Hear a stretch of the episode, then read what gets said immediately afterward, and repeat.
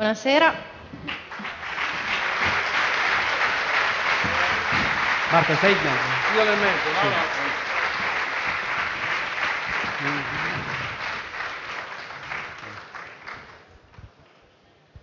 Dov'è il mio amico Giannini? Dov'è? Allora, buonasera a tutti, grazie ai presenti, grazie a Giulia Cogoli e all'organizzazione fantastica di questo festival. E mh, la squadra che ha lavorato per questo festival, per l'organizzazione, mi dà già lo spunto per fare una prima annotazione sul fatto che il calcio è uno straordinario fatto sociale totale.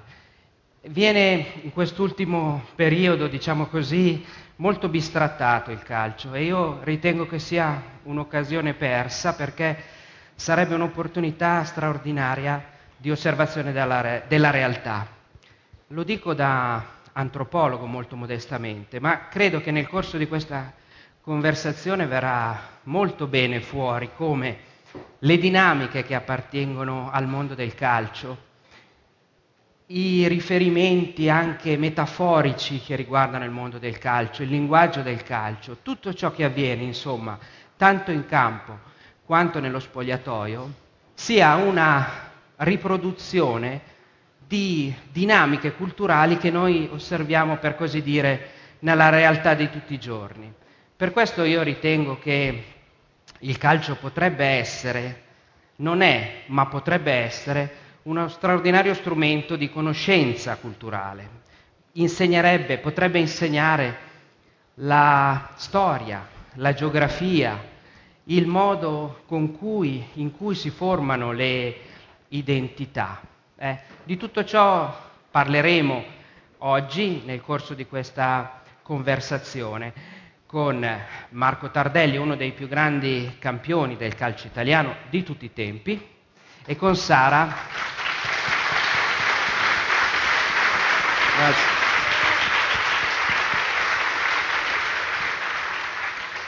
E con Sara, la sua figliola, che ha, eh, che ha, figliola, sì, che ha scritto insieme a Marco una biografia molto bella, tutto niente, tutto o niente, una biografia molto sentita, ecco, che si distacca un pochino da quelle che sono le, mi consentite, le solite biografie che vengono ed, ed, editate, insomma, dei calciatori o degli sportivi in genere. Ecco, vorrei subito passare, userò questo gergo calcistico, la palla a Marco, poi faremo delle triangolazioni anche, ecco, chiedendogli proprio questo, come lo spogliatoio di una squadra di calcio, e lui ovviamente oltre allo spogliatoio della Juventus ha frequentato del Como, ha frequentato lo spogliatoio dell'Inter per esempio, e quello ovviamente della nazionale, ecco, come lo spogliatoio in qualche maniera sia la riproduzione di quello che noi viviamo, vediamo nel corso della vita di tutti i giorni. Mi riferisco al fatto che lo spogliatoio è ricco di personaggi che hanno carisma, c'è il leader carismatico, c'è il leader silenzioso, mi viene in mente un nome, lo faremo fare a, a Marco, ma io ho, eh, diciamo così, un'idea precisa di chi poteva essere un leader carismatico che ha accompagnato la carriera di Marco e che purtroppo non c'è più. Ti ho dato un indizio. Sì, no, ma lo sapevo. Ma Tanto volevo ringraziare tutta la gente che c'è qua e particolarmente due miei ex compagni di calcio, Luca Giannini e Vincerelli, che sono stati con me nel Pisa, che nello spogliatoio mi hanno fatto dannare perché io ero, ero, avevo 18 anni e loro mi mandavano a spogliare in un altro spogliatoio, non nel loro, perché dovevo abituarmi prima per poter arrivare da loro. Ma sono stati fantastici con me, devo dire. Questo, e li ringrazio. Questo in termini antropologici è un classico rito di iniziazione, cioè tu non sì, avevi sì, ancora la possibilità me di... Me ne entrare. hanno fatte di tutti i colori, però era molto bello. Devo dire, lo spogliatoio per me è sempre stato un ritrovo veramente gioioso, perché arrivavi lì e andavano via tutti i problemi che avevi, anche fuori con la famiglia, con i genitori, con i fratelli, perché quando eravamo lì eh, giocavamo fra noi eh, ci raccontavamo anche i nostri problemi, ci aiutavamo a, a risolverli. E è sempre stato quello che è il punto che ci ha legato, perché eh, era una, la mezz'ora, i 45 minuti prima dell'allenamento eh, che, che, ci raccontavamo tutto e ci dicevamo tutto, e anche risolvendo qualche problema.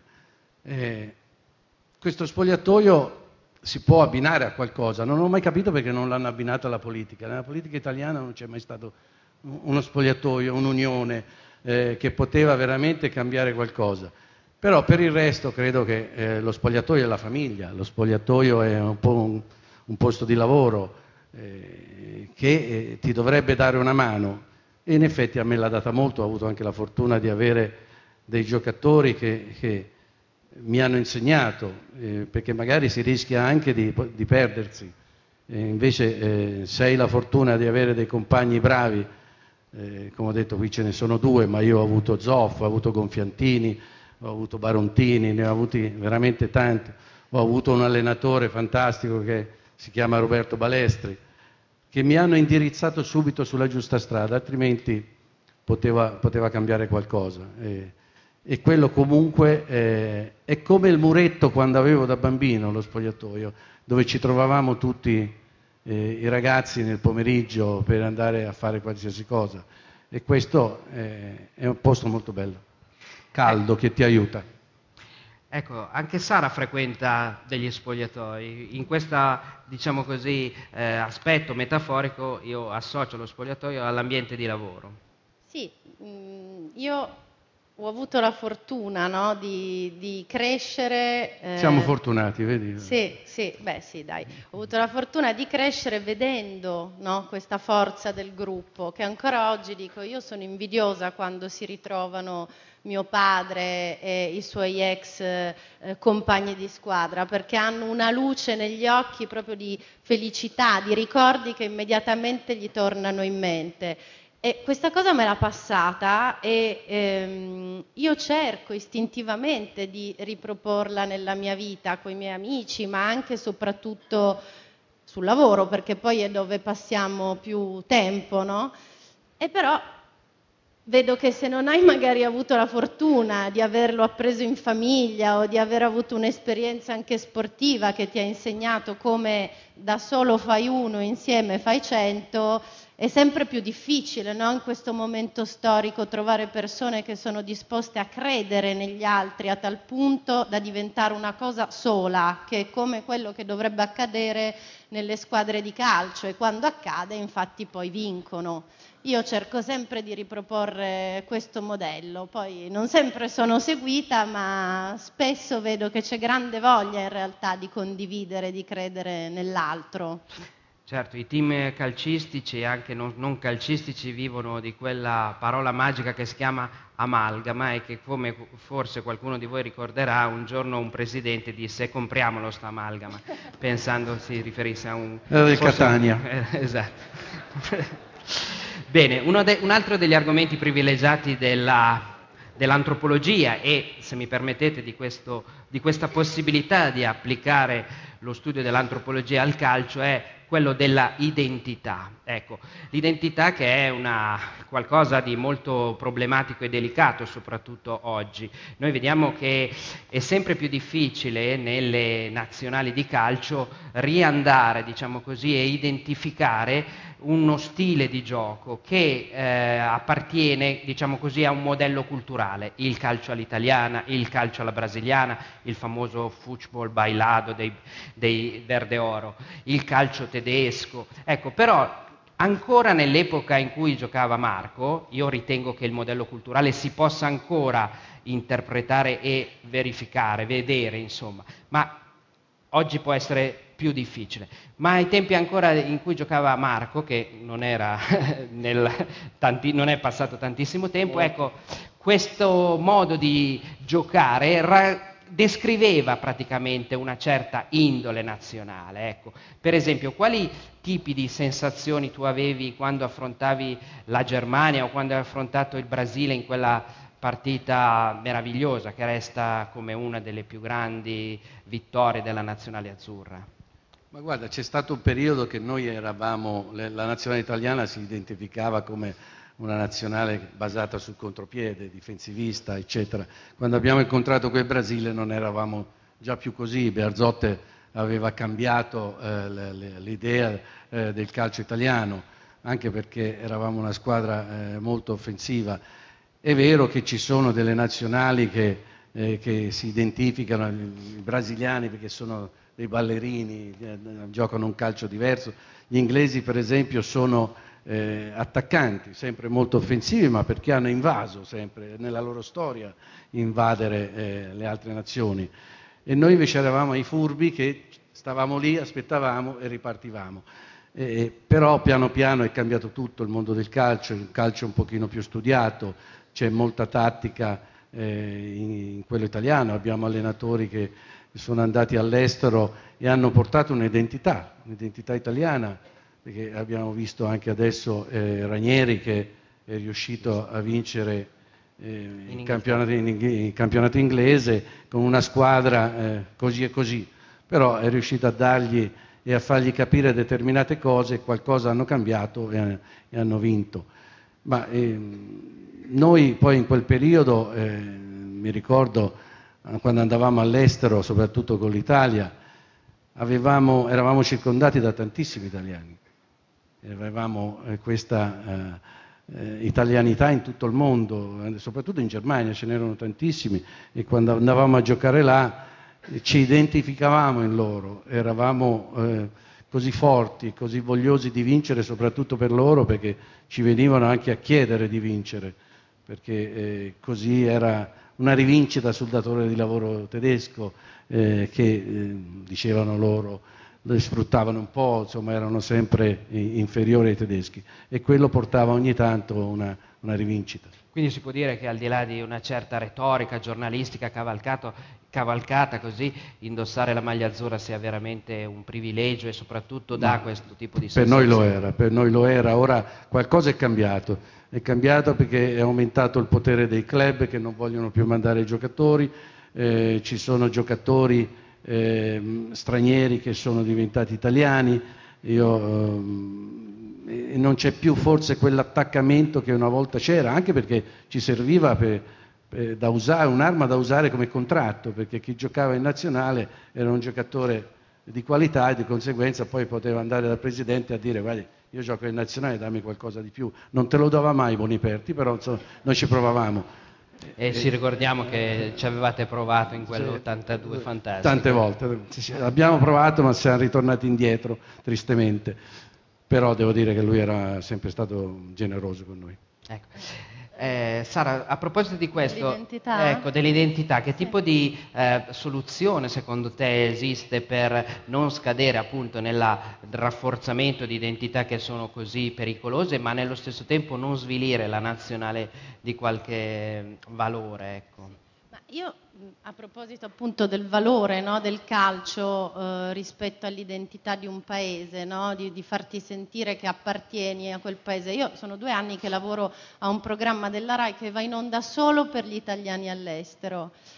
E quando ti rivolgi a quelle persone che hanno magari lasciato l'Italia da vent'anni, due generazioni, tre generazioni, un anno, ti accorgi come il calcio i suoi campioni, eh, il gioco diventi fondamentale per sentirsi vicino al loro paese.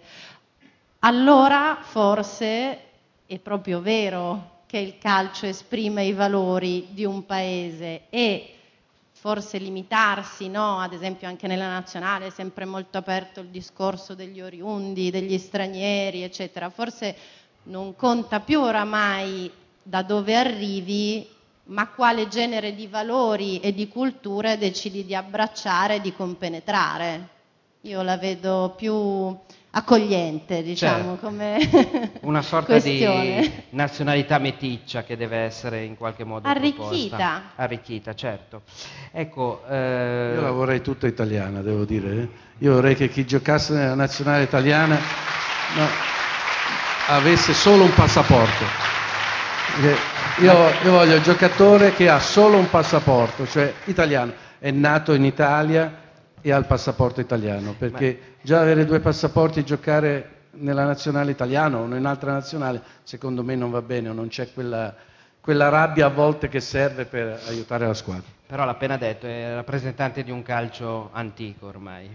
Ma Io sono no, antico. vabbè, As- mi, mi piacerebbe parlassi un qualche- di qualcuno di questi personaggi straordinari che hai incrociato eh, nel corso della tua carriera. Eh, io avrei tanti nomi da proporre, diciamo così, ma, Ma ne ti lascio- tantissimi anch'io, Ti lascio no- la scelta, o se vuoi provo a Ma proporre qualcuno. eh, posso parlare di Boniperti, posso parlare dell'avvocato, di Zoff, Eh. che è un personaggio fantastico, che parla poco, infatti l'avevamo scelto quando abbiamo fatto Eh. il silenzio stampa e lui poteva parlare aveva detto vai a parlare tu perché parli poco. Era, era fantastico, un personaggio eh, incredibile era Gaetano Scirea, che purtroppo non c'è più e, e si ricorda...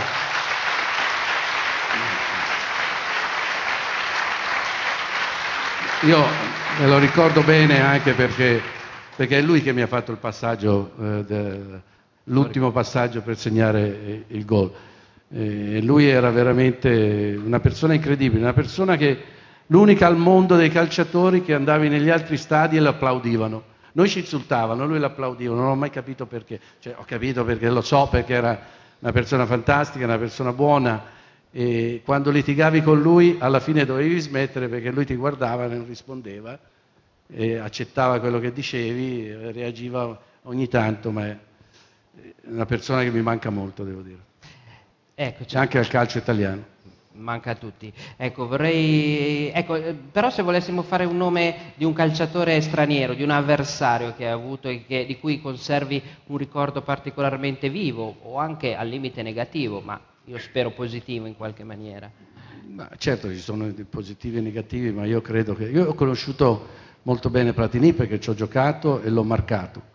Eh, ho conosciuto Maradona, che secondo me è una persona fantastica, al di là dei problemi che, abbia, eh, che ha avuto ne- ne- nell'arco della sua carriera, però è- era un giocatore, fra l'altro, incredibile, ma che vedeva già i problemi nel mondo del calcio. E quando parlava di Blatter, lui ne parlava 35 anni fa. E 35 anni dopo è uscito tutto il problema eh, della FIFA, di Blatter, eccetera. Ma è uscito 35 anni dopo perché l'hanno voluto far uscire in ritardo, perché se no, eh, quando ne parlava lui c'era già il problema. Ho conosciuto tanti giocatori, Zico, eh, Keegan, eh, fra l'altro giocatori che ho anche maltrattato in campo, ma che si sono sempre comportati eh, in maniera eccezionale. Ecco, eh, abbiamo presentato prima Marco come uno dei più grandi calciatori e sono sicuro che concordate tutto del calcio italiano. Eh, ha conosciuto vittorie esaltanti, la più esaltante per un calciatore come appunto il, il, campionato del mondo per nazioni, in più facendo quel gol che tutti ci ricordiamo nella finalissima. Ma Ovviamente, come tutti nella sport e nella vita, Marco ha conosciuto anche la sconfitta. Ecco, come dice quella bellissima poesia di Kipling, If, bisogna imparare a trattare tanto la vittoria quanto la sconfitta come due impostori, cioè superare evidentemente e, farne, e fare tesoro tanto della vittoria e tanto della, quanto della sconfitta. Che tipo di eh, insegnamento, e poi voglio rivolgere la domanda anche a Sara, eh, ha, eh, ti ha lasciato la vittoria e qual è la sconfitta? La vittoria delle grandi sensazioni, ma è molto falsa, perché nella vittoria eh, tutto si nasconde, i problemi vengono nascosti, eh, vengono eh, superati, ma ci sono problemi, anche se c'è un gruppo che non va bene ma vince, ci sono comunque problemi che vengono nascosti dalle vittorie. Invece nella sconfitta viene fuori poi la realtà, perché tutto quello di negativo che c'è esce e e allora capisci che c'era qualcosa che non andava, che c'era qualcosa da cambiare e, e si deve accettare anche quello e da quello impari, impari molto di più che nella vittoria, secondo me. E quindi Sara si cresce più la, attraverso la sconfitta che non attraverso la vittoria, è questo che ti ha insegnato tuo padre? Beh sì, sicuramente sì. Devo dire che mio padre mi ha insegnato a cercare di perdere il meno possibile. Questo cioè, è normale. cercando di impegnarmi sempre al massimo senza mai mollare, piuttosto svieni, dice ma non mollare mai. Detto questo, è chiaro che poi spesso dobbiamo fare i conti con le nostre sconfitte sportive, personali, professionali eh, e di tutti i generi se tu parti dal presupposto che se vinci devi pensare a quello che hai sbagliato e che puoi migliorare, alla fine anche la sconfitta diventa un'occasione di crescita. Uno deve sempre cercare no? di essere costruttivo e sicuramente lui me l'ha insegnato perché nello sport cadi e, e ti rialzi per forza. E lo stesso cerco di ripetere lo schema che lui aveva quando giocava a calcio nella mia vita. Non è facile perché bisogna essere dei fuori classe, però eh, io ci provo.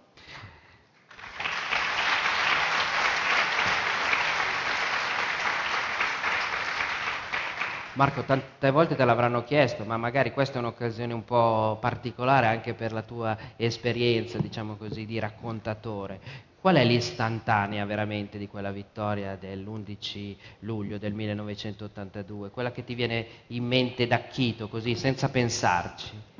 Ma io credo che l'abbraccio che abbiamo dato a Bearzotta alla fine della partita era quella eh, che mi è rimasta impressa perché Bearzotte con quella pipa che poi lo vedevi, che masticava, non fumava più, masticava la pipa, è sempre stato un personaggio incredibile, un personaggio molto severo fra l'altro eh, Berzotte eh, ti distruggeva con una parola, quando aveva da dirti qualcosa ti chiamava e era certo che ti distruggeva perché eh, sapeva usare le parole come un coltello a volte, però erano parole che ti facevano eh, riprendere, ti davano energia, eh, parole che eh, ti facevano pensare. E lui per me è stato un grande maestro, considerato e rispettato dalla stampa, ma trattato male dalla stampa e soprattutto trattato male alla fine della carriera, eh, un pochino dal calcio in, in, generale. E questo mi ha fatto molto male, perché era una persona che forse, eh, no, che forse, che sicuramente sarebbe servita a questo mondo del calcio per i valori che aveva dentro di sé.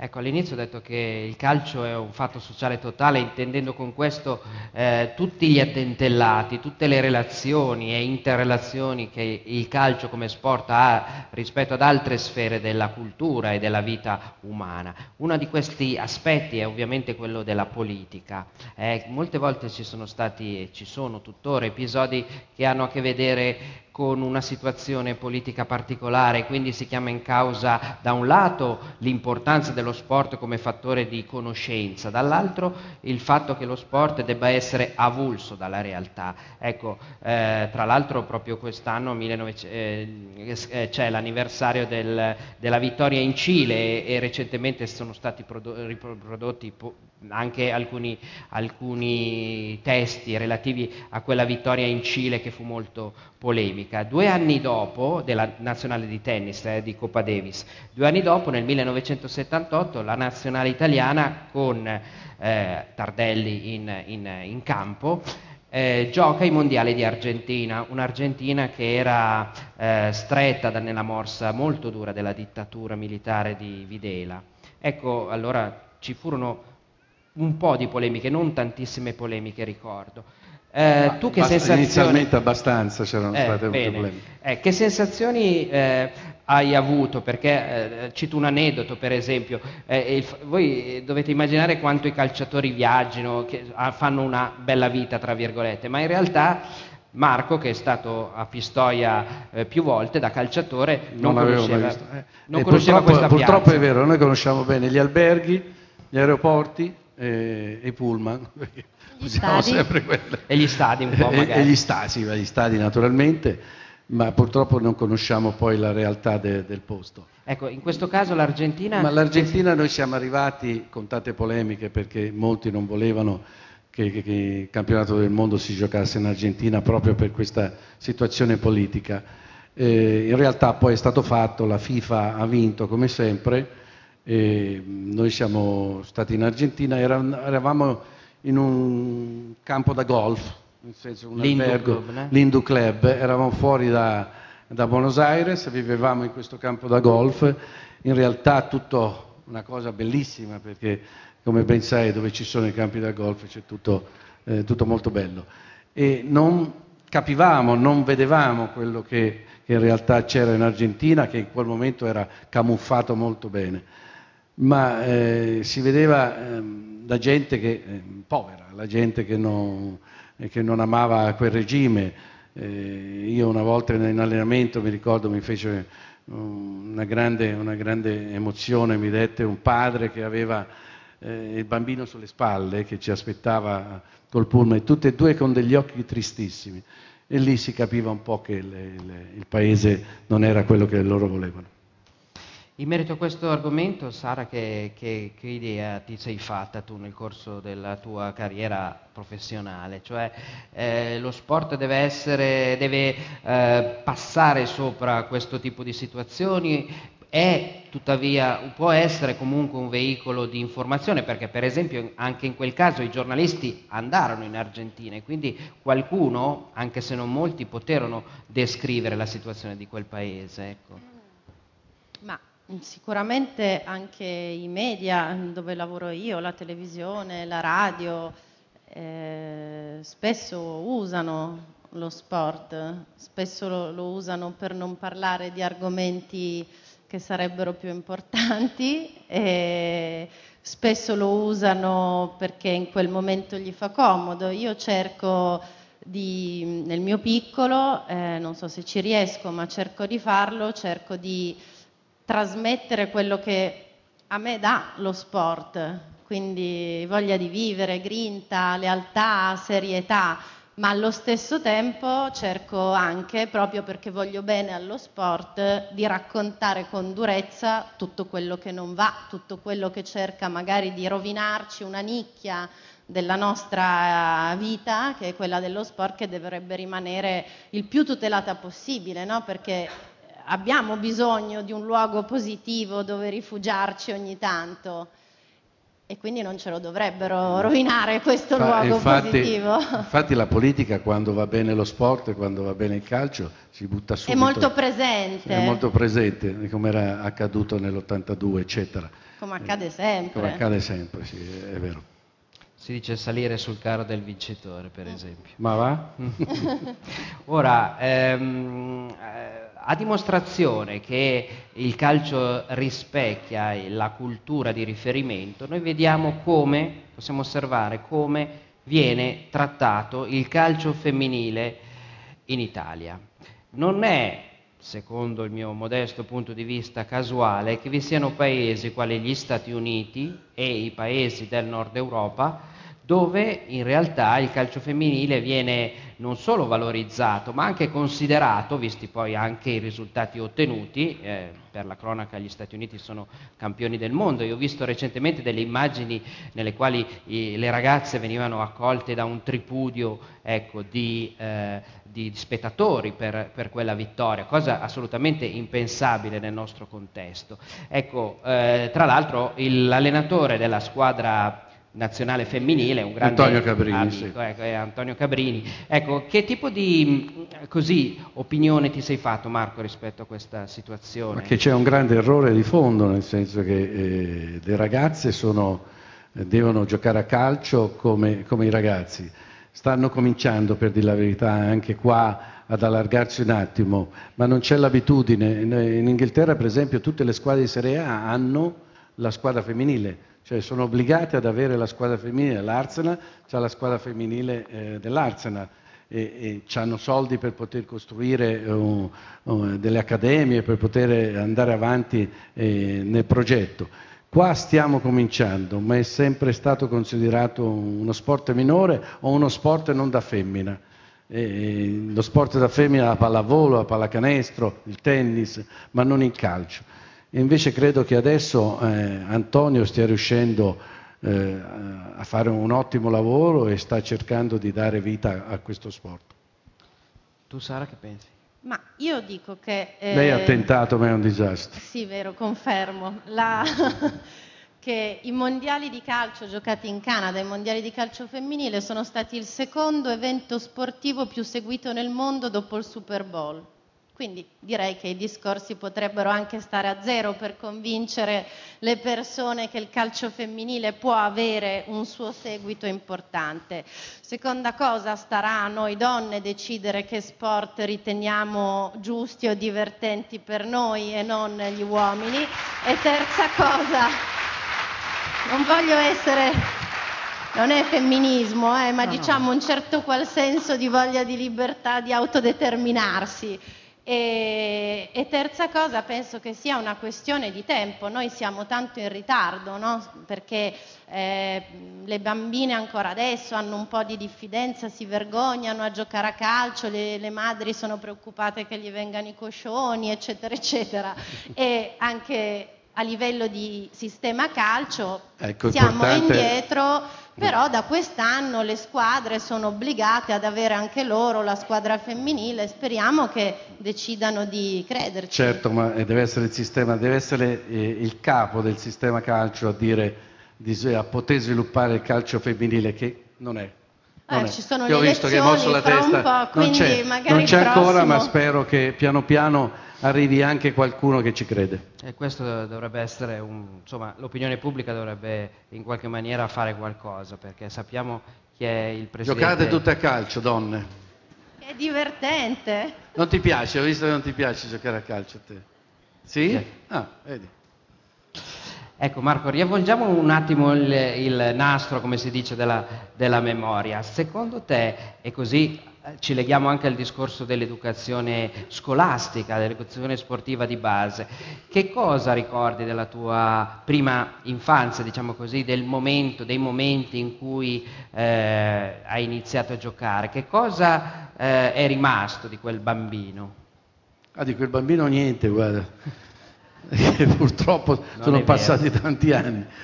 Però io, io mi ricordo che noi avevamo la fortuna di avere gli oratori una volta, che erano il posto dove andavi a giocare. Io mi ricordo quando ero in vacanza, eh, entravo alle 9 e uscivo alle 6 di sera, alle 7 di sera. Nell'intervallo poi c'era il pranzo eh, allo stesso orario, se no mio padre si arrabbiava. E, e, questo non esiste più, non esiste più, è, è un vero dramma. Una volta noi eravamo in grado di giocare per strada, adesso ci sono le accademie dove per giocare devi pagare. E, e questa è una cosa abbastanza eh, brutta perché eh, una volta lo potevi fare liberamente e in questo c'è anche, aggiungi che i genitori una volta ti impedivano di giocare a calcio, perché io avevo una madre che, e un padre che non mi hanno mai permesso di giocare a calcio, eh, soprattutto mia madre era più birichina, mio padre era, era più tranquillo. E, e di conseguenza cercavano di impedirtelo in tutte le maniere, io ho avuto la fortuna di avere dei fratelli che mi hanno aiutato. Adesso invece i genitori vogliono che il ragazzo vada a giocare a calcio, perché sperano spesso, io fra l'altro come ho detto qui ho un eh, mio amico che ha una scuola calcio e, e, mi raccontava che la cosa peggiore sono i genitori, perché vogliono veramente che questi ragazzi diventino giocatori, soprattutto perché... Eh, fanno una bella vita, guadagnano dei soldi, eh, eccetera, e a volte sono anche eh, troppo eh, pressanti nei, nei, loro confronti e questo è un grosso errore. Però io l'ho vissuta bene, non so se la possono vivere bene i ragazzi di oggi o perlomeno nella stessa maniera. Bruno, sai, ris- ti rispondo alla domanda. Secondo me, cosa è rimasto di mio padre bambino, è Niente, vero, nemmeno i capelli. La voglia di giocare. Lui ha sempre voglia di giocare in ogni Ma non situazione. A Ma non Bene, a allora calcio. siamo nella sede, diciamo, ideale. Ecco Ma no, per... questo è perché proprio lo spogliatoio, no? lo spogliatoio è il ritrovo eh, de, de, eh, mattutino del gioco Andavi lì, arrivavi, scherzavi, Cerca giocavi. Cerca di spazzare via no, i pensieri della vita con una risata, con uno scherzo, giocando. E poverino non sempre riesco ad andargli dietro, però è un'ottima tecnica in realtà. Sentito, una volta se dicevo a mio padre poverino mi massacrava. Invece... invece... Allora, non credo eh, che il nonno avrebbe fatto. E allora Sara ti chiedo, che cosa sarebbe stato eh, tuo padre senza il calcio per quanto... Il fabbro volevo fare. fabbro. fabbro. volevo fare quello, mi piaceva fare quello, ma poi non ci ho mai provato. Secondo me un piano B non ce l'aveva lui, te lo dico io, non ce l'aveva. Ecco Marco, eh, dicevo prima che 31 anni fa esattamente, eh, oggi, a, eravamo entrambi, io da tifoso e lui da calciatore protagonista, a Bruxelles per una partita che nessuno di noi vorrebbe ricordare, ma mi sembra anche giusto, visto che siamo in Toscana, dove, la, la terra dove, da dove provenivano la maggior parte dei, delle vittime italiane. Eh. Io ho conosciuto eh, Caremani che ha fatto un lavoro bellissimo sul, sull'Aisel, sto parlando della tragedia dell'Aisel. Ecco. Eh, no, non per ammorbare ovviamente la, l'atmosfera, ma anzi per ricordare una cosa che dovrebbe essere sempre ricordata e che riguarda la violenza del tifo, la violenza della nostra società, la disorganizzazione. Ecco che flash eh, ti viene in mente di quella serata tragica? Beh, eh, l'unico flash che mi può venire in mente, quella eh, tribuna che crollava, quel muro che crollava sotto la spinta dei tifosi inglesi, insomma, quei morti che poi ci sono stati. Che una, che poi l'ho vista dopo la partita, perché noi non l'abbiamo vista durante la partita e non sapevamo l'entità, però è stata una sconfitta per tutti, io non l'ho mai considerata una vittoria, eh, purtroppo non sono mai riuscito a vincere la Coppa dei Campioni perché quella vittoria lì non, era, non è stata una vittoria. Bene.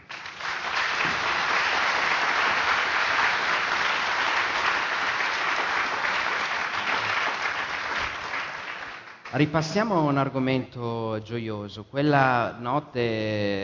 Te lo faccio io un argomento gioioso. Sai quel signore là con gli occhiali, con i baffi, si chiama Luca Giannini, quando entravo negli spogliatoi e un giorno il Gonfiantini mi disse vai da Luca e digli che eh, non ha mai giocato in Serie B, non ha mai giocato in Serie A. E allora io vado e dico, ma te sei un po' scarso, io ero giovane, mi mandava un vecchio, andava a dirlo. Come...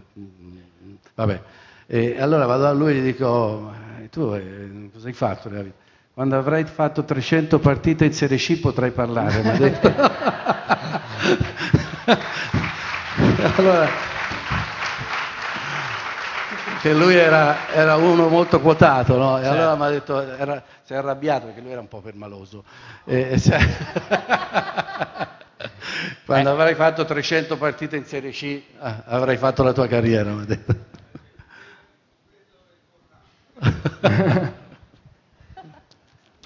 Ecco, dicevo, Sara, eh, quella notte che, eh, li, nella quale l'Italia impazziva, tu che facevi? Dormiva. Umili, dormivo. Bene, ma che, che diciamo così, che, che eh, racconto avevo tre ti, anni, ti è, è importante fatta? da dire perché insomma, eh, avevo tre anni, dormivo. Sì. Ecco, che tipo di resoconto ti è stato fatto di quella notte, di quella cosa che ha combinato tuo padre quella notte? Beh, diciamo che è una vita che io ascolto i resoconti di quella notte, quindi credo di avere una visione abbastanza ampia delle emozioni che ha suscitato quella notte, no, ma questo ovviamente mi, mi rende super contenta, mi emoziona ed è sempre bellissimo, anzi io chiedo sempre ma che ricordo hai quella sera? Perché ognuno tira quasi sempre fuori dei ricordi positivissimi, non so, stavo guardando la partita con la più carina della scuola e abbiamo scommesso, se segna l'Italia mi dai un bacio, tuo padre ha segnato e mm. finalmente l'ho baciata, quindi mi piace l'idea che sia sostanzialmente legata a ricordi positivi. Storicamente mi emoziona perché l'Italia usciva da un periodo difficilissimo, buio, dove le persone tendevano a isolarsi, non a vivere la collettività e invece la loro vittoria ha dato una spinta di nuovo a uscire, a mescolarsi, a gioire, a risventolare il tricolore, finalmente a andarne fieri. E per il resto mi, mi, ricordo non del suo gol, non della vittoria, ma mi ricordo del grande casino quando poi ci ha raggiunto al mare, perché allora mi sono accorta che qualcosa doveva avere combinato mio padre. Perché... Certo, perché tra l'altro c'è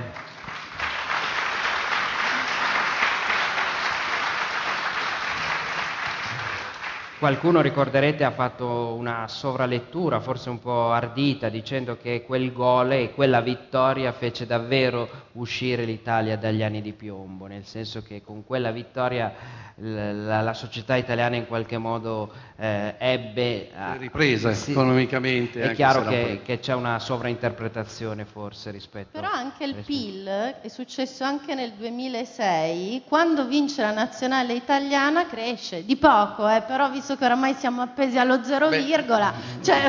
Bisogna ricominciare a vincere allora, se no è un dramma. Eh, magari dagli europei di quest'anno. Facciamo una Vediamo. domanda proprio sportiva. Che tipo di pronostico fai per questa? È difficile, è difficile anche perché ci mancano dei giocatori importanti, però io credo che gli italiani poi nei momenti di difficoltà sono sempre riusciti a venirne fuori. E credo che Conte sia un professionista serio e farà il possibile per, per cercare di far rendere meglio questa squadra sperando che i ragazzi non, non, non, prendano come alibi che Conte poi se ne va. E questo potrebbe essere eh, una cosa non, non positiva. Però io ho fiducia, abbiamo una squadra discreta, forse ci manca qualcosa in attacco e a centrocampo, ma eh, non vedo questi mostri sacri dalle, nelle altre squadre, anche se ce ne sono tre o quattro superiori nettamente a noi.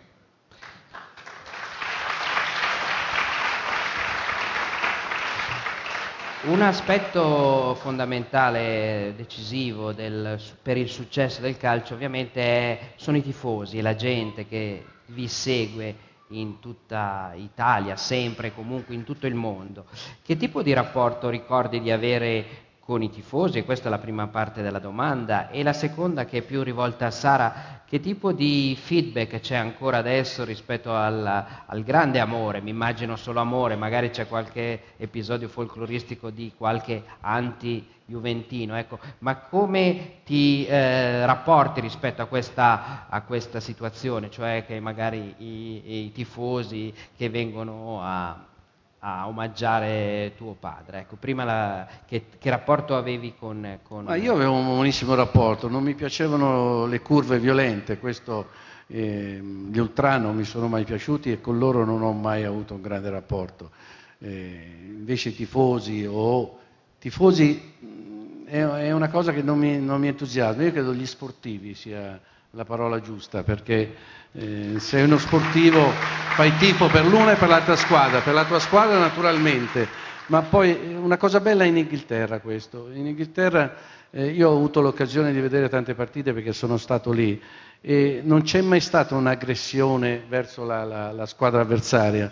Io mi ricordo che c'era Tevez che giocava nel Manchester United che eh, era in panchina e, e giocava um, la, aveva giocato con l'Aston Villa e la partita era Manchester-Aston eh, Villa. E mi ricordo quando lui si è alzato per scaldarsi i tifosi dell'Aston Villa hanno cominciato a, a applaudirlo eh, come se fosse un giocatore dell'Aston Villa. Appena entrato dentro ha toccato la prima palla è finita. Cioè loro, per loro c'è l'Aston Villa e, e chi, chi ci ha giocato ma quando hanno finito di giocarci è finita. Però l'hanno applaudito e questa è una cosa molto importante secondo me. Hanno avuto un grande rispetto per il giocatore. Ecco, rispetto invece a questo rapporto che ancora vedi attivo nei confronti di tuo padre da parte degli appassionati? Diciamo, la questione tifo divisa in due fasi. Lui mi ha insegnato a essere tifosa come voleva lui, quindi come dice lui sportiva, e questo mi, mi, ha creato sempre un sacco di problemi con i miei amici, soprattutto maschi, che invece erano più ultras, no? perché io avevo un modo di, di, vivere le partite completamente diverso da loro. Cioè, se la Roma vince, anche se sono della Juve, ma fa una bella partita, io inizio a tifare Roma, non proprio se gioca contro la Juve, però insomma mi, mi esalto se una squadra ci crede. Rispetto invece a chi tifava mio padre, anche lì mi ha insegnato lui a rapportarmi, perché magari quando sei bambina, no? Tu magari stai facendo insegno, eh? un capriccio bestiale con tuo padre per strada, stai piangendo, ti stai arrabbiando e ovviamente vieni spesso interrotto perché la foto, le... magari lì per lì uno si offende, si sente messo da parte, piccolino, non capisce, vuole suo padre tutto per sé e invece lui mi ha sempre insegnato a rispettare le passioni, le sue, quelle degli altri e, a viverle con, appunto, con rispetto e quindi eh, grazie a chi, a chi lo, gli vuole bene e lo apprezza. Benissimo, eh, questo è secondo mio modesto parere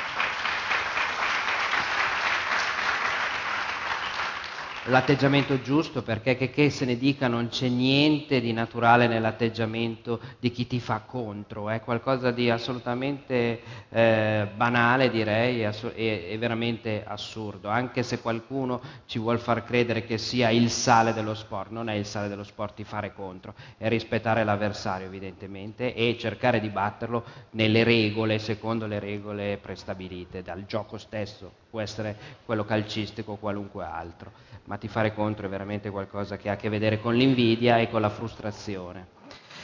Ehm, ecco, eh, prima facevi accenno alla questione inglese, diciamo così, ad una situazione inglese, perché Marco, lo saprete tutti, è stato anche allenatore di, di squadre di club prima e anche eh, vice allenatore di squadre nazionali. Ecco. Sì. Dell'esperienza in Eire, no? quindi in un calcio britannico, peraltro immagino che tu andassi sempre a osservare partite del campionato inglese. Ecco. Sì, dimos- io vivevo, vivevo, a Londra perché tutti i giocatori giocavano in Inghilterra, di conseguenza andavo a visionarli tutte le settimane. Ecco, qual, era, qual è, diciamo così, in modo molto sintetico, eh, la differenza sostanziale rispetto all'approccio dei tifosi e anche dei calciatori all'evento sportivo? Tra Italia e, mondo, e Gran Bretagna, diciamo?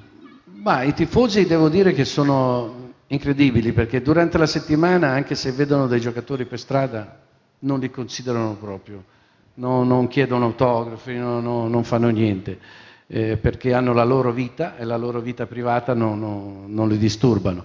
Eh, sono veramente tifosi allo stadio fanno, mh, danno molto sia ai giocatori che eh, i tifosi.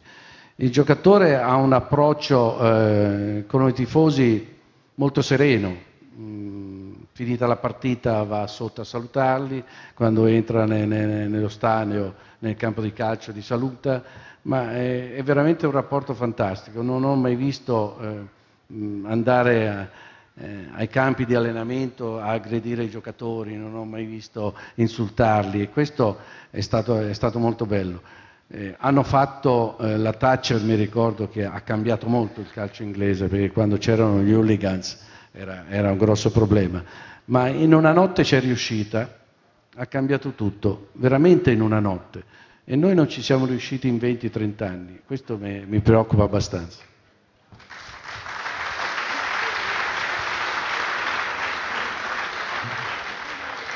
E, e, quanto c'è di vero rispetto alla situazione eh, dei giocatori che per esempio sarebbero, secondo una leggenda che forse tu ci puoi confutare o meno, sarebbero poco professionali in termini per esempio di alimentazione? Ecco, si fa un gran parlare di... Non è una leggenda, non no, è una leggenda. È Loro mangiano quello che vogliono, bevono quello che vogliono e a volte la sera scappano, e, però quando sono in campo danno tutto. I, veri, I, professionisti sono in campo, fuori un pochino meno. Noi siamo molto più professionisti, noi italiani, e, e ci facciamo mm, delle idee anche sbagliate. Loro in campo riescono a dare il 100%, non mollano mai, sono veramente persone eccezionali.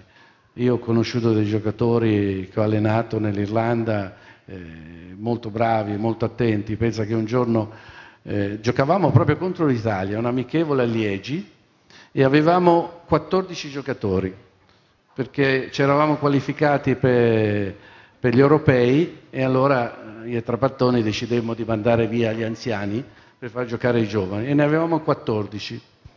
Eravamo in ritiro e prima di partire per Liegi quattro giocatori la sera se ne vanno, spariscono, allora arriva un bodyguard, quelli che controllavano, eccetera, dice guarda, quattro giocatori sono andati via sono tornati adesso, erano le 6 del mattino, allora io mi alzo, vado nelle camere di questi giocatori e vado soprattutto da uno perché era uno che avevo voluto io, dove avevo messo la faccia per questo giocatore. E allora io gli spiegavo perché hai fatto questo, io ho messo la faccia, io ti manderei a casa, eccetera.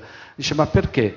Come perché? Sei andato fuori, sei tornato ubriaco e se giochiamo con l'Italia? Ma noi con l'Italia vinciamo, detto. Abbiamo vinto davvero. non ho potuto più dire niente. E questo dimostra come eh, veramente avere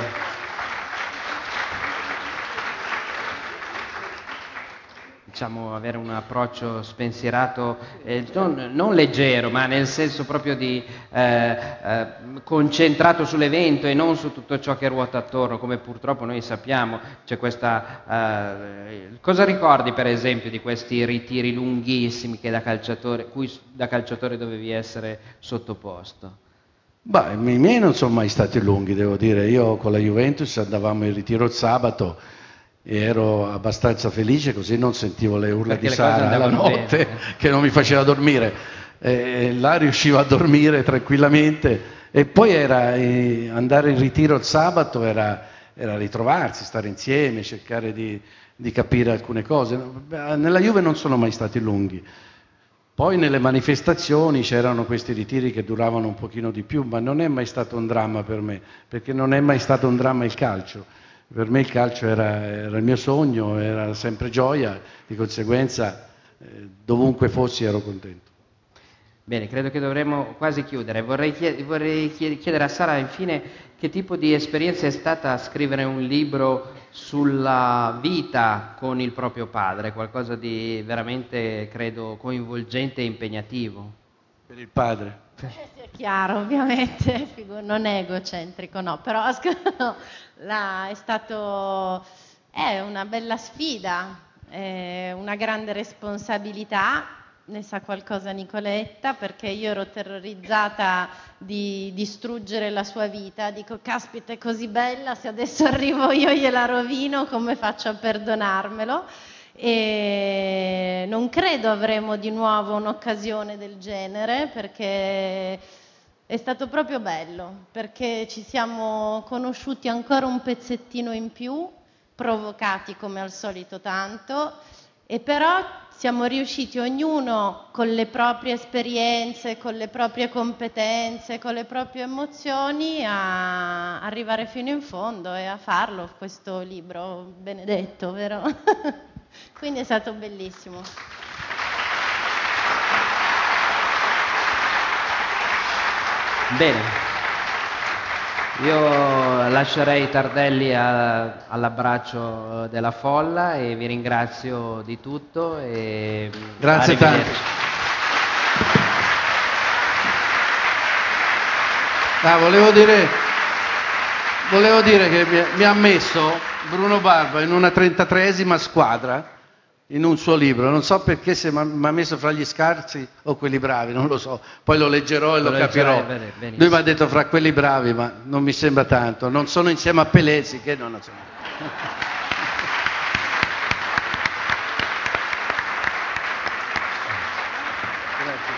Grazie a te.